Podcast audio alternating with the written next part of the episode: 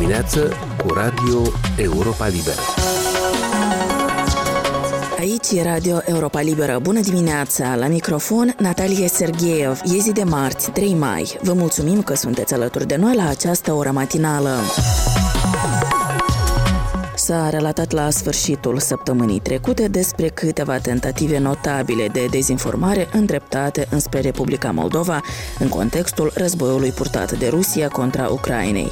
Mai întâi s-a speculat că la Edineț bărbații primesc ordine de chemare la comisariatele militare pentru mobilizare, apoi a apărut o altă știre falsă despre faptul că ar fi fost pregătită apariția unui număr al ziarului transnistrian Pridnestrovie, în care s-ar fi făcut apel la Vladimir Vladimir Putin să intervină pentru apărarea cetățenilor ruși din regiunea transnistreană. Zvonurile au fost dezmințite, dar nu înainte să provoace discuții pe rețelele de socializare. Le dezbatem și noi împreună cu analistul politic Igor Boțan peste câteva minute.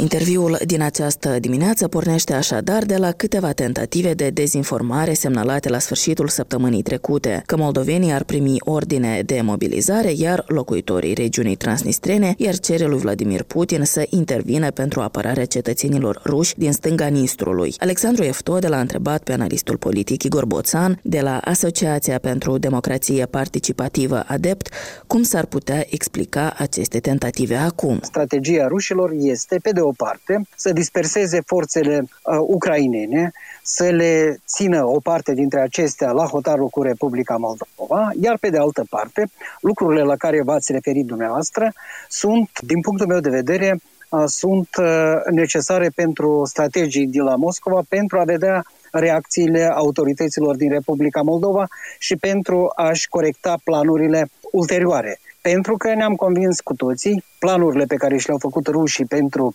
ocuparea Ucrainei au ieșuat, de aceea încearcă așa cum se zice, să lanseze ceea ce se numește balon de se, adică să încerce să vadă cum reacționează autoritățile Republicii Moldova și cele ucrainene la aceste uh, pericole care vizează Republica Moldova și Transnistria și cum ați comenta aceste reacții, pentru că aceste eforturi de dezinformare, după cum ne amintim, au avut loc la finalul unei săptămâni tensionate, în care în regiunea transnistriană au fost semnalate mai multe incidente pe 25, 26 și 27 aprilie, anume un atac cu aruncătoare de grenade a deteriorat clădirea așa numitului Minister al Securității de la Tiraspol, s-a relatat apoi despre explozii pe aerodromul de la Parcani în apropiere de Tiraspol, despre explozii explozii a doua zi care au distrus antene de radio din satul Maiac și despre focuri de armă în apropiere de Cobasna la granița cu Ucraina, unde sunt amplasate mari depozite de muniții din perioada sovietică păzite de militari ruși.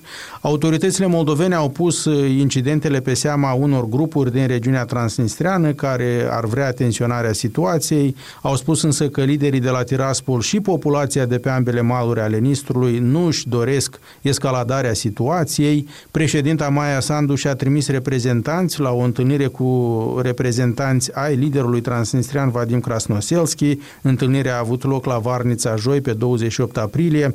Cum ați comenta așadar răspunsul Chișinăului și a Tiraspolului la, la cele întâmplate, atât la incidentele despre care am vorbit, cât și la eforturile acestea de dezinformare? Părerea mea este că autoritățile de la Chișinău reacționează adecvat, destul de calm și fac față acestor presiuni care se fac uh, asupra lor. În privința transnistrienilor, părerea mea este că transnistrienii nu sunt pregătiți pentru uh, a deveni carne de tun în acest uh, război. Este adevărat că Transnistria, din punct de vedere militar, din punct de vedere a intereselor serviciilor secrete rusești, este în totalitate la cheremul Kremlinului. Totuși, cercurile de la Tiraspol au interesele lor și mă refer aici la interesele economice. Și înțelegem cu toții că cei de la Tiraspol își dau seama perfect că pot deveni carne de tun în jocurile Moscovei, lucru care nu le suride. Ei înțeleg că Moscova nu poate să se implice în Transnistria sau cumva să atace Republica Moldova atâta timp cât nu ajung până la Odessa și până când nu își creează un plațdarm propice pentru a asigura spatele uh, eventualei înaintări spre Transnistria sau Republica Moldova. De aceea, cei din Transnistria încearcă în această situație să confirme versiunile pe care le lansează Federația Rusă, iar pe de altă parte, înțelegând că Transnistria este un sandwich între Ucraina, care este în război cu Federația Rusă și este gata să-și apere teritoriul, și între Moldova, de care depinde în ceea ce privește comunicarea, comerțul cu uh, Uniunea Europeană, cu alte state, înțeleg că în această situație trebuie să se comporte relativ uh, calm și să transmite mesaje că nu își prea dorește să fie folosită în această strategie pe care o dezvoltă, o desfășoară Kremlinul. Părerea mea este că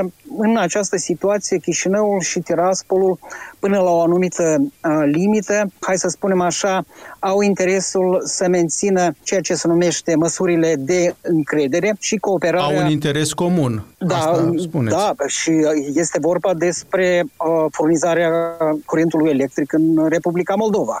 Și am văzut că în acest scop uh, s-au întâlnit reprezentanții Chișinăului și Tiraspolului și au găsit o soluție pentru un termen destul de scurt, dar această soluție ne lasă să înțelegem că mai degrabă ar dori să coopereze în situația aceasta complicată. Ați putea explica puțin? Deci au existat negocieri între Republica Moldova și uh, centrala de la Cuciurgan în privința livrării energiei electrice în Republica Moldova. Cei de la Cuciurgan au uh, ridicat prețul, iar Republica Moldova a făcut o pauză, după care a transmis un mesaj că dacă prețul nu este unul favorabil, probabil Republica Moldova ar găsi alți furnizori și acești furnizori puteau fi evident din Ucraina, unde există surplus de energie electrică.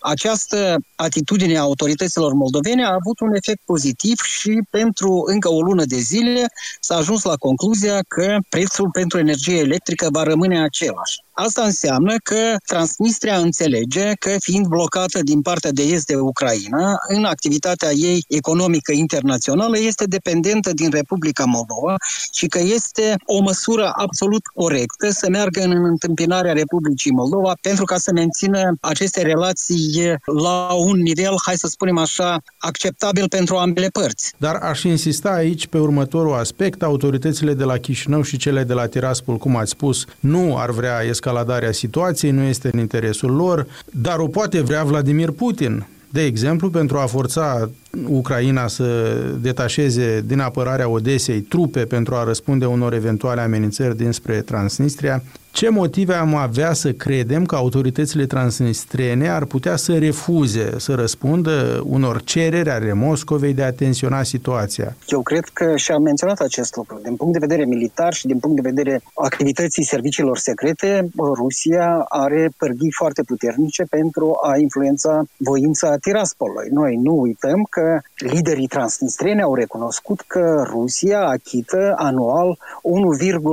1,1 miliard de dolari pentru menținerea acestei regiuni separatiste pe linia de plutire. Deci Rusia poate să-i ceară socoteală Transnistrie, plus că este contingentul militar uh, rusesc în Transnistria, deci ei au uh, toate pârghiile la îndemână pentru a exercita presiuni. Problema e că E una, așa cum să-l cităm pe Napoleon, e bine să te sprijini pe baionete, dar nu poți ședea, nu poți dormi pe baionete. Deci rușii acum vor, din punctul meu de vedere, să înțeleagă gradul de pregătire a Transnistriei de a se implica în război, este unul. Doi, așa cum spuneam, reacțiile Chișinăului și trei, să se convingă dacă România cumva ar uh, putea să se implice în caz de necesitate să vină în ajutor uh, Chișinăului. Iar al patrulea lucru, cel mai important pe care l-ați menționat și dumneavoastră, este să mențină într-o stare de disipare forțele armate ucrainene, adică să mențină un contingent important al trupelor ucrainene, al uh, armelor și munițiilor la hotarul de vest al Ucrainei pe perioada cât încearcă să facă o străpungere în Donbass în sudul Ucrainei, în Herson, Crivoi Rog și așa mai departe. Nu cred că rușii, după ce au pierdut cruceșătorul Moscova, care era și uh, un punct de comandă și lansator de uh, rachete uh, și un fel de pază antiaeriană pentru toată flota rusească din Marea Neagră, rușii se pot aventura acum Uh, să atace Republica Moldova și să implice și Transnistria. Acest lucru era posibil dacă atacul asupra Odesei venea din trei direcții, dinspre Nicolaev, dinspre Marea Neagră uh, și dinspre Transnistria. Uh, odată ce acești factori nu persistă, nu văd cum rușii s-ar aventura, dar, așa cum spuneam, au interesul să înțeleagă care este starea de spirit în Transnistria, starea de spirit la Chișinău și dacă nu cumva România se poate implica să ajute Republica Moldova. Puteți explica puțin, adică să testeze România pentru ce, de ce? Noi am văzut cu toții că printre fake news-urile la care v-ați referit și dumneavoastră au figurat și fake news-uri că România concentrează forțe armate la hotarul cu Republica Moldova, că au fost observate mutări de forțe spre hotarul cu Republica Moldova, lucruri care nu sunt adevărate, dar eu cred că Republica Moldova este în drept să coopereze cu România, iar România, ca țară membră NATO, are uh, acces la informații, informații pe care le are comandamentul NATO despre mișcarea trupelor pe teritoriul Ucrainei, în Marea Neagră și poate uh, anunța din timp uh, Republica Moldova de unde pot veni uh, eventualele pericole. Apoi, războiul din Ucraina a demonstrat că arme defensive care pot fi puse la dispoziție relativ repede își fac efectul de minune. Deci, eu nu vreau să speculez, nu vreau să insinuez, dar uh, sper foarte mult că autoritățile din Republica Moldova au discutat uh, probleme legate de procurarea, de ce nu, a unor arme defensive eficiente, astfel încât să nu admită luarea prin surprindere a Republicii Moldova. Și cred așa, după ce am auzit că doamna președinte a afirmat că autoritățile competente din Republica Moldova au luat măsurile necesare, iar după ședința Consiliului Suprem de Securitate a dat dispoziții, este vorba despre apărarea infrastructurii critice și a instituțiilor publice din Republica Moldova de eventuale atacuri asupra acestora. Deci, da, am mai auzit-o pe președinta Maia Sandu spunând că Republica Moldova nu are un scut efectiv împotriva primejdei pentru că armata, în ciuda militarilor uh, profesioniști, nu are dotările necesare, nu este în armată. Dar aș reveni la ce ați uh, spus mai devreme despre faptul că Rusia ar testa și reacția României. Dacă a testat reacția României, cu ce s-a ales? Ce, ce a aflat? A Care a fost reacția? România are un comportament uh, uh, calm și demn. România este țară membră NATO. România are responsabilități la hotarele de est a NATO și cel mai probabil au înțeles că România este plenar integrată și este până pe situație la hotarele de est ale țării. Deci eu cred că toată lumea a tras concluziile necesare. Nu există panică în Republica Moldova, cel puțin simțim acest lucru, deși lumea este oarecum îngrijorată, iar România, așa cum am văzut din luările de poziție și a prim-ministrului și a președintelui Iohannis și a ministrului apărării, deci răspunde adecvat la, la toate provocările atunci când este cazul. Cred că lumea deja a trecut faza inițială de surprindere, Rusia s-a împotmolit, iar această împotmolire a Rusiei lasă destul timp pentru decizii calme, atât în Republica Moldova cât și în România, care, așa cum spuneam, este responsabilă de apărarea alianței la hotarele de est ale acesteia. A fost analistul politic Igor Boțan, intervievat de Alexandru Eftode. Pentru știri, analize, reportaje și comentarii, vizitați-ne pe net la moldova.europalibera.org.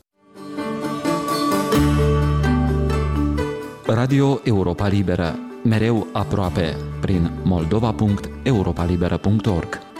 La doar un clic distanță, moldova.europalibera.org.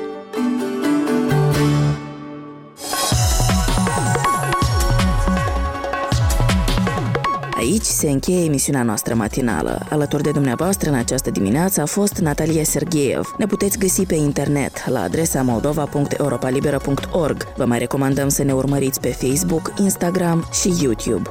Vă mulțumesc pentru atenție. Aveți grijă de voi și de cei dragi. Aici e Radio Europa Libera.